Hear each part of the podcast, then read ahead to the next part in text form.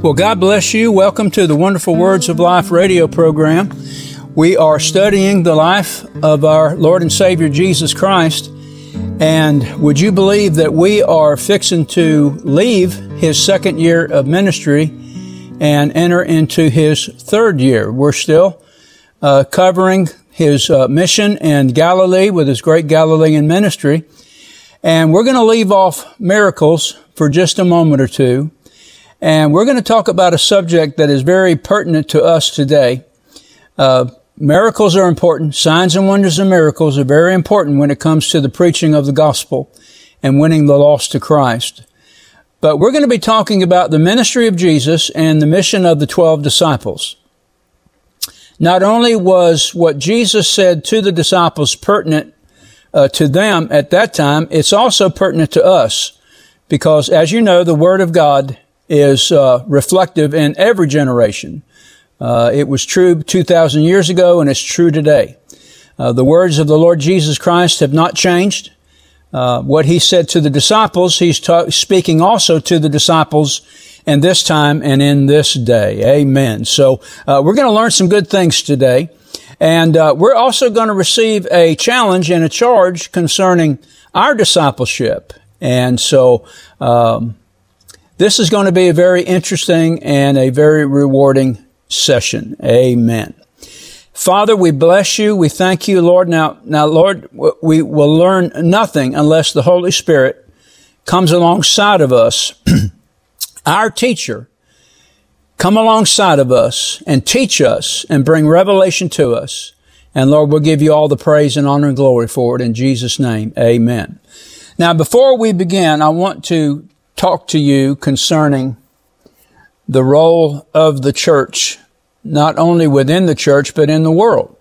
Now, over in 1 Corinthians chapter 12, there are a list of nine manifestations of the gifts of the Spirit. Both the speaking gifts, the revelation gifts, and the power gifts. That's in 1 Corinthians chapter 12, verses 8 through 10. And then in verse 28 of the same chapter, there's a list of eight operations comprised of the offices within the church. I, I look at this as the government of the church, just a, um, a summary of the government of the church. Uh, first apostles, secondarily prophets, thirdly teachers. After that, working of miracles, gifts of healings, that comprise the evangelistic ministry helps governments. That comprises the pastoral ministry. And then the eighth operation is diversities of tongues. And Paul spends a lot of time on this gift. He devotes an entire chapter 14 to the rules that govern uh, the speaking gifts, both uh, uh, tongues and interpretation and prophecy. Amen. Praise God. And how the diversities of tongues operate within the church. And then over in um, Romans chapter 12, I think beginning in about verse 4 and going down through verse, uh, I'm trusting my memory now, verse 6, 7, somewhere around there, uh, Paul talks about gifts within the church that every believer uh, has as a function in the church to make the church uh, whole, to make it strong. Uh, prophecy, exhortation, uh, teaching, uh, mercy, uh, administration. Um, I don't recall all seven of them. I don't have that in front of me right now, but uh, there are seven there. There are nine manifestations of the gifts of the Spirit, and there are eight operations of God. Uh, you add these up, and the total is 24. Well, 24 happens to be the number of the priesthood. And so I look at this as this is what comprises uh, the gifts I'm speaking of, what comprises uh, the priesthood of the believer, and how that all of us are work are to work together to function together for the edification of the body of Christ, for the work of the ministry, until we all come to that place of maturity.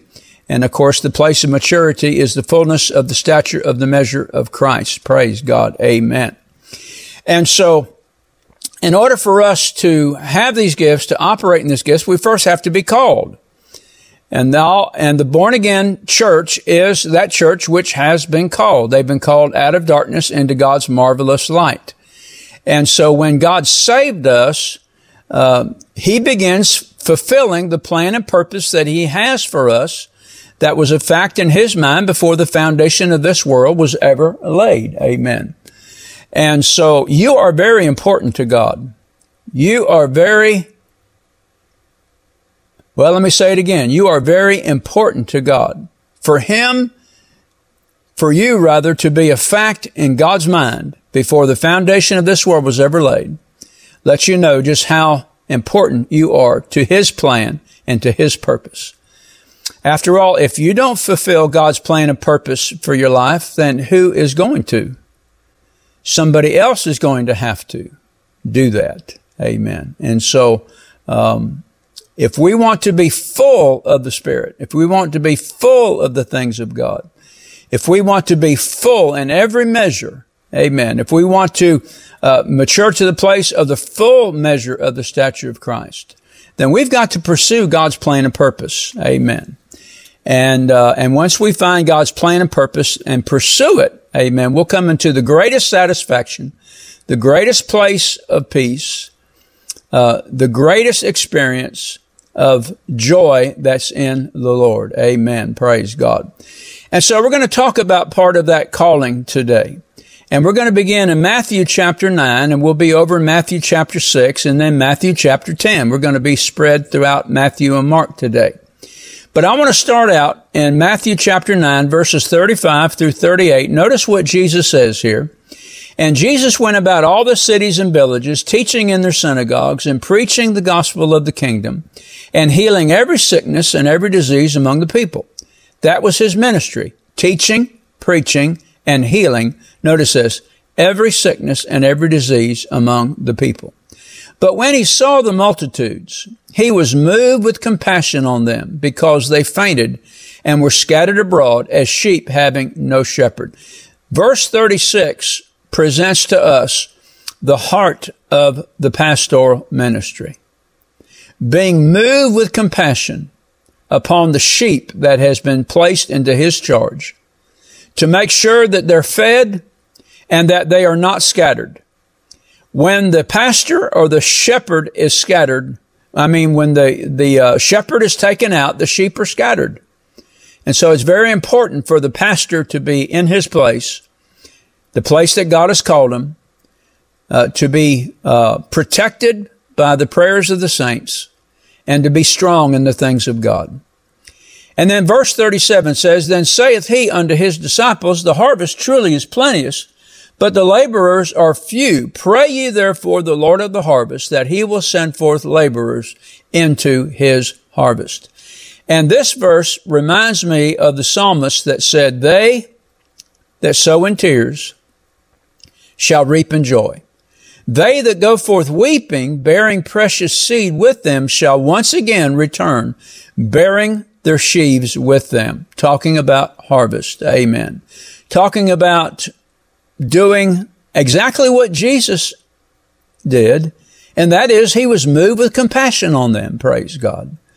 We need to be moved with compassion upon the lost and them that are out of the way. Now, there's a lot of, of, of sinners in this world we, we're never going to be able to help. They just will not open their ears, will not open their heart uh, to receive the gospel, but there are many that can be. Amen. And these are the ones that the Lord will lead us to. Remember our study of the woman with the issue of blood. Jesus didn't know her. Jesus had no idea who this woman was. All this woman did was hear of Jesus, heard the things that Jesus would did, and stirred in her. And so to make a long story short, when she touched the hem of his garment, she was made whole. Amen. Hallelujah. And so there are people out there that are destined. Well, all are destined to receive Christ, but only few. All are called. Many are called, but few are chosen. That's exactly what Jesus said in John chapter 15. And we just have to trust that the Lord is going to lead us to those, amen, who, whose hearts God has opened to receive the truth. Amen. Praise God. All right. Now, the mission of the 12 disciples, this is found in Mark chapter 6, and we're also going to read Matthew chapter 10 too. Mark, uh, Mark chapter 6, beginning of verse 7 says, And he called unto him the twelve and began to send them forth two by two and gave them power over unclean spirits. Think about that and commanded them. Remember we had talked about authority and power is how we command. That's how Jesus did it. That's how we do it. Now, Jesus is commanding his disciples that they should take nothing for the journey, save a staff only, no scrip, no bread, no money in their purse, but be shod, but be shod with sandals and not put on two coats. And he said unto them, In what place soever ye enter into a house, there abide till ye depart from that place. And whosoever shall not receive you, nor hear you when ye depart thence, shake off the dust under your feet for a testimony against them. Verily I say unto you, it shall be more tolerable for Sodom and Gomorrah in the day of judgment than for that city. And they went out and preached that men should repent. And they cast out many devils and anointed with oil many that were sick and healed them.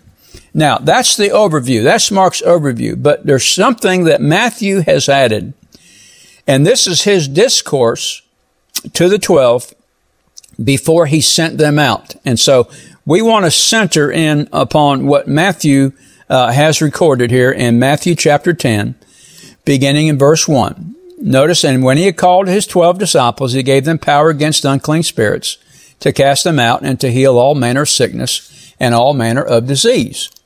Now the names of the twelve apostles are these. First, Simon, who is called Peter, and Andrew his brother, James the son of Zebedee, and John his brother. Now these are the, the first top four. And notice how Andrew, Matthew lists Andrew ahead of James and John. We'll see many places, especially in the Acts, it was Peter, James, and John that seemed to be the elders of the church. Andrew is not mentioned, but in this catalog of the disciples' names, Andrew is second. And then you have the others, Philip, Bartholomew, Thomas, Matthew the publican. He is the author of uh, the Gospel of Matthew. James, the son of Alphaeus and Lebbaeus, whose name was Thaddeus. Simon the Canaanite and Judas Iscariot, who also betrayed him.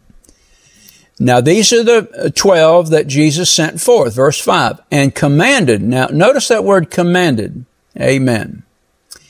It is, it's a verb and it means to order or to charge. So he charged these 12 and saying, go not into the way of the Gentiles and into any city of the Samaritans enter ye not. It was the Jews that were first to hear the gospel. And if you remember the book of Acts, that's exactly who Paul and Barnabas went to first. They went to the Jews and then to the Gentiles. Verse 6, but go rather to the lost sheep of the house of Israel.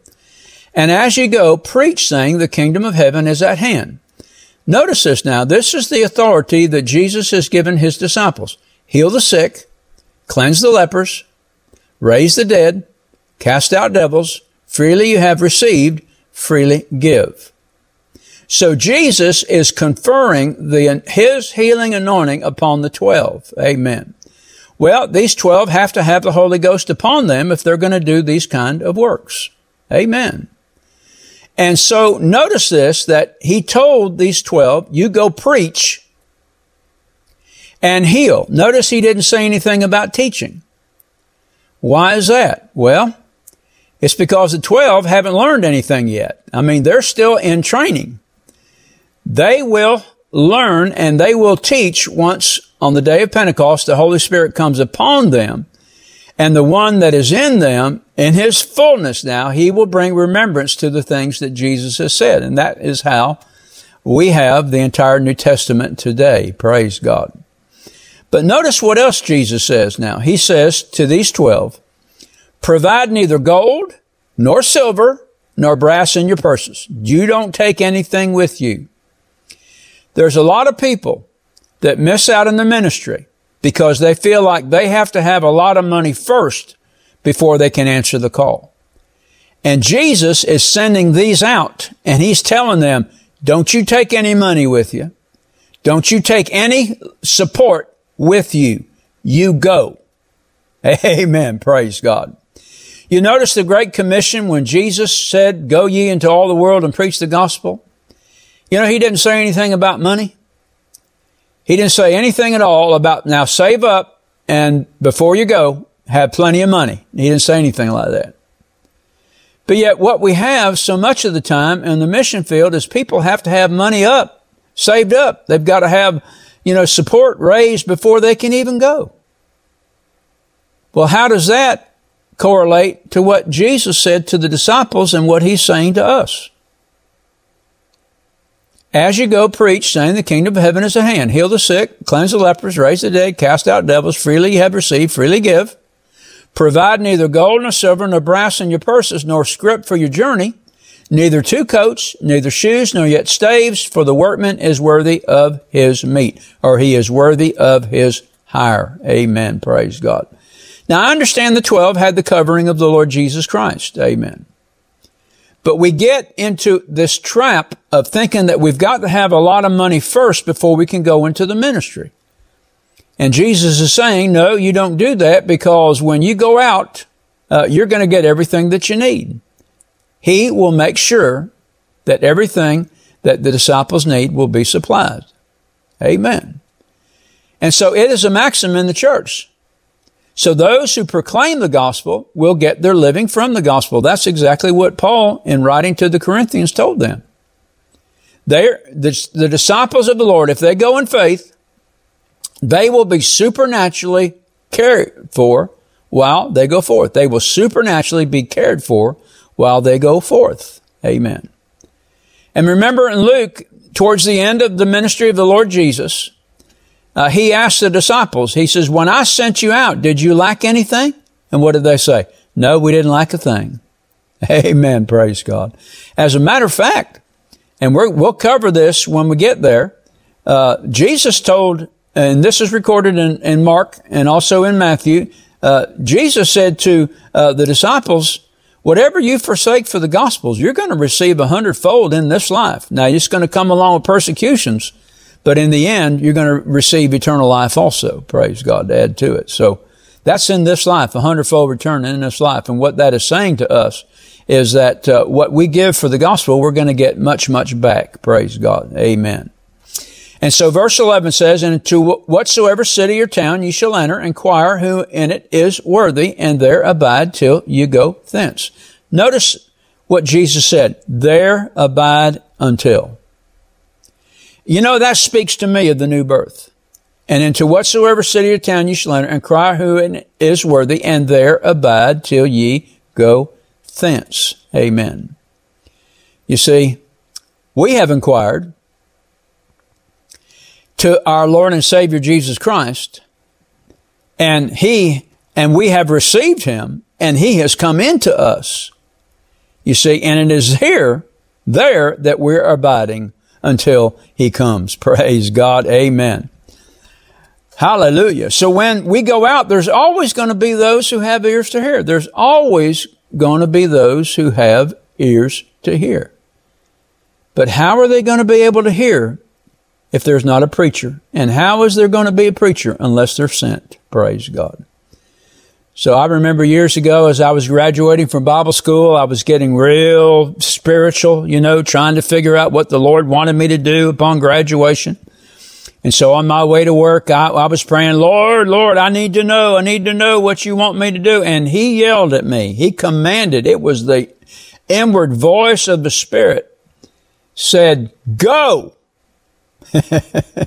Didn't give any particulars. He just said, go. Praise the Lord. Amen.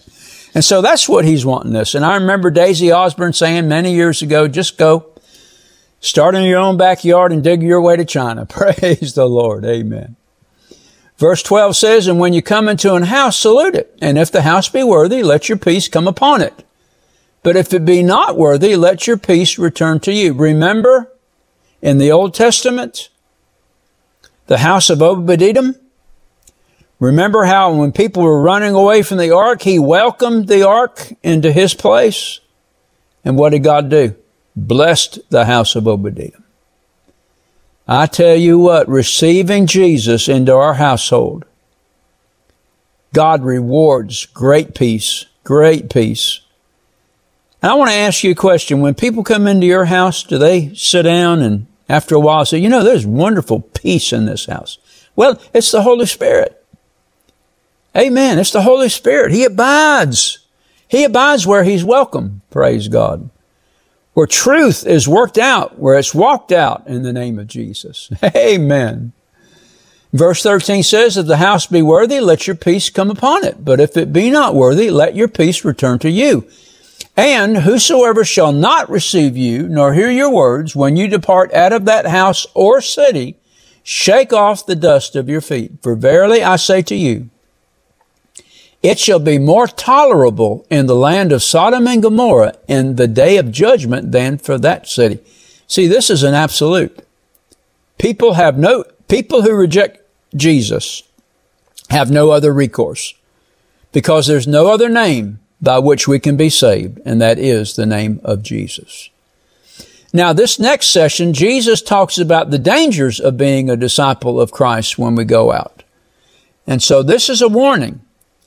And it's also wisdom that Jesus is teaching his disciples and teaching us also of how to go about ministering in a hostile world. Notice he says in verse 16, Behold, I send you forth as sheep in the midst of wolves. Be ye therefore wise as serpents and harmless as doves. Okay, now this euphemism, wise as serpents, harmless as doves, is explained. What Jesus means is explained in the first part of this verse. Amen. I send you forth as sheep, harmless as doves, in the midst of wolves. Now, what are wolves? Well, they're predators. And they like to devour. They like to destroy. And there are people in this world that wish, and it is their mission in this life to devour and destroy the works of Jesus.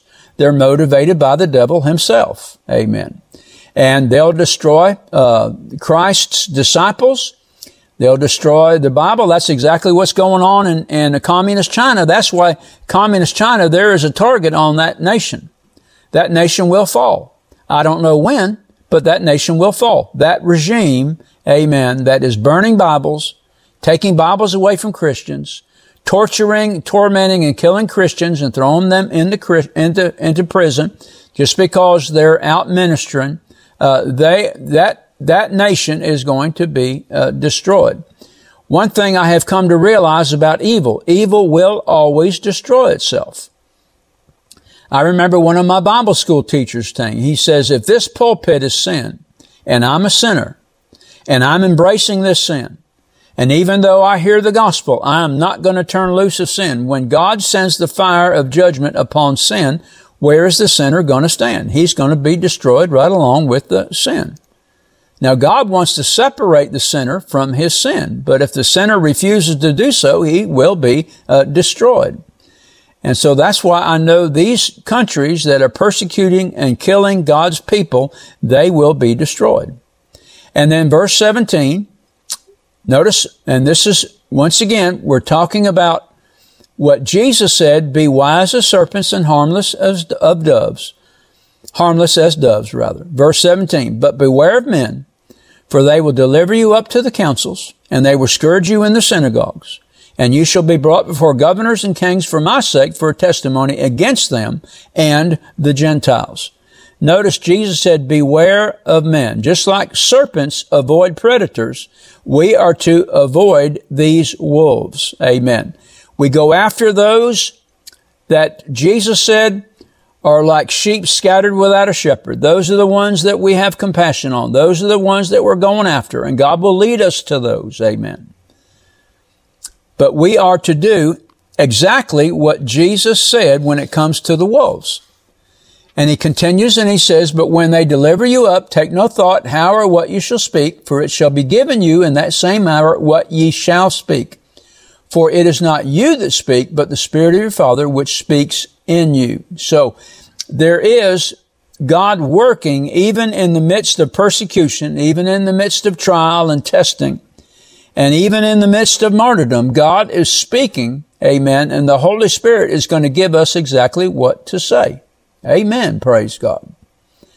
And verse 21 now, what Jesus is talking about in this section is that the gospel is going to separate light from darkness. And it most likely will uh, take place, and it not most likely, it will take place within the family setting. And I think Jesus here is talking specifically about the Jewish family. Because that's who the disciples are going out to minister to. They're not going out to minister to Samaritans. They're not going out to minister to the Gentiles. They're going out to minister to Jewish families. And notice what Jesus says here in verse 21. And the brother shall deliver up the brother to death and the father the child. And the child shall rise up against their parents and cause them to be put to death. And ye shall be hated of all men for my name's sake, but he that endures to the end, the same shall be saved. See, this is not just speaking to the twelve. It's speaking to us also. But notice what Jesus says here in verse 23. But when they persecute you in this city, flee ye into another. Isn't that what a dove does when he's in danger? He flees. He doesn't stand and fight. He doesn't seek revenge. He flees. For verily I say unto you, you shall not have gone over the cities of Israel till the Son of Man be come. So in this uh, three verses, martyrdom was not to be sought for. But the disciples are to flee the wrath in order to preach. Now, there comes a time where you can't get out of this situation. And God knows that. And God will always, if that time ever comes, God will always give you and me as His disciples the strength to endure. And then verse 24 and 25, the disciple is not above his master, nor the servant above his Lord. It is enough for the disciple to be as his master and the servant as his Lord. If they have called the master of the house Beelzebub, how much more shall they call them of his household? So I want you to notice the relationship that the Lord has with us, his disciples. Disciple and master, servant and Lord. That's who we are. We're his disciple and we are his servants. Amen. And so the wrath of man that did what the wrath of man did to the master will also be done to his disciples. And then, and then Jesus says this. He says, fear them not, verse 26. For there is nothing covered that shall not be revealed, and hid that shall not be known. What I tell you in darkness, that speak ye in the light, and what you hear in the ear, that preach upon the housetop. So Jesus is saying, what I've taught you, you go out and preach it. And don't you worry about those that want to destroy you, because in the end, they're the ones that are going to be destroyed, and you're the one that's going to be preserved for life eternal. In verse 28, he says, And fear them not which kill the body, but are not able to kill the soul, but rather fear him which is able to destroy both body and soul in hell. Amen. See, the men of this earth, they can only destroy this earthly body, and that's just for a moment. But they can't touch, amen. They can't touch the spirit. That belongs to God. And in finishing out this uh, discourse, notice Jesus says, are not two sparrows sold for a farthing, and one of them shall not fall to the ground without your father? But the very hairs of your head are all numbered. Fear ye not, therefore, ye are of more value than many, many sparrows. And then he says this, Whosoever shall confess me before men, him will I confess also before my Father which is in heaven. But whosoever shall deny me before men, him will I also deny before my Father which is in heaven. Speaking to Jews now speaking to those in the church that their entire life they have denied Christ, but yet they have a church membership. They're going to be denied before the Father. And then finishing out in verse 34 through 42, think not that I am come to send peace on the earth. I came not to send peace, but a sword. For I am come to set a man at variance against his father, and the daughter against her mother, and the daughter-in-law against her mother-in-law. A man's foes shall they be of his own household. He that loves father or mother more than me is not worthy of me. And he that loves son or daughter more than me is not worthy of me. And he that takes not his cross and follows after me is not worthy of me. He that finds his life shall lose it, and he that loses his life for my sake shall find it. He that receives you receives me, and he that receives me receives him that sent me. He that receives a prophet in the name of the prophet shall receive a prophet's reward. And he that receives a righteous man in the name of a righteous man shall receive a righteous man's reward. And whosoever shall give to drink unto one of these little ones a cup of cold water, only in the name of a disciple, verily I say unto you, he shall in no wise lose his reward. Amen. So this is the cost of discipleship. But there's great reward the reward far outweighs the cost. Amen. Praise God. Hallelujah. And notice the absoluteness. Men must repent. They must receive Jesus in order to be saved. Anything less than that, and men are going to be rejected. Father, we bless you today in the name of Jesus, Lord, and uh, we strengthen our resolve to be disciples, Lord, and to preach your word, and to obey you, and to honor you in everything, even if it means persecution, even if it means humiliation, even if it means being reviled. Lord, we will not revile again, but we'll do exactly what you said, Father. We are going to love everyone. Hallelujah. God so loved the world that he gave his only begotten Son, that whosoever should believe in him shall not perish, but shall have eternal life. Amen. So, Father, we thank you today for what you have done for us. Amen. And we give you glory and honor and praise in your wonderful name. Do you know beyond a shadow of a doubt that if you were to die today, that you would be prepared for heaven? If you're not sure, then I encourage you to pray this prayer with me. Father God, I come to you through your Son, Jesus Christ. I repent and ask you to forgive me of my sin and cleanse me from all unrighteousness. I surrender my heart and life to you. By faith, I believe I receive you as my Lord and Savior, and I thank you for receiving me in Jesus' name. Amen. If you prayed this prayer and desire to know more about the gift of Christ that the Heavenly Father offers you, then email us at rbtc86 at gmail.com. We will be glad to answer your questions promptly and provide you at your request with materials that will help you to grow in your faith in the Lord Jesus. This is Patsy Dunning. Thank you for listening to our broadcast today. And let me remind you to tune in to this station at the same time next week to hear more of the wonderful words of life. God bless you and remember what Jesus said it is the Spirit who gives life.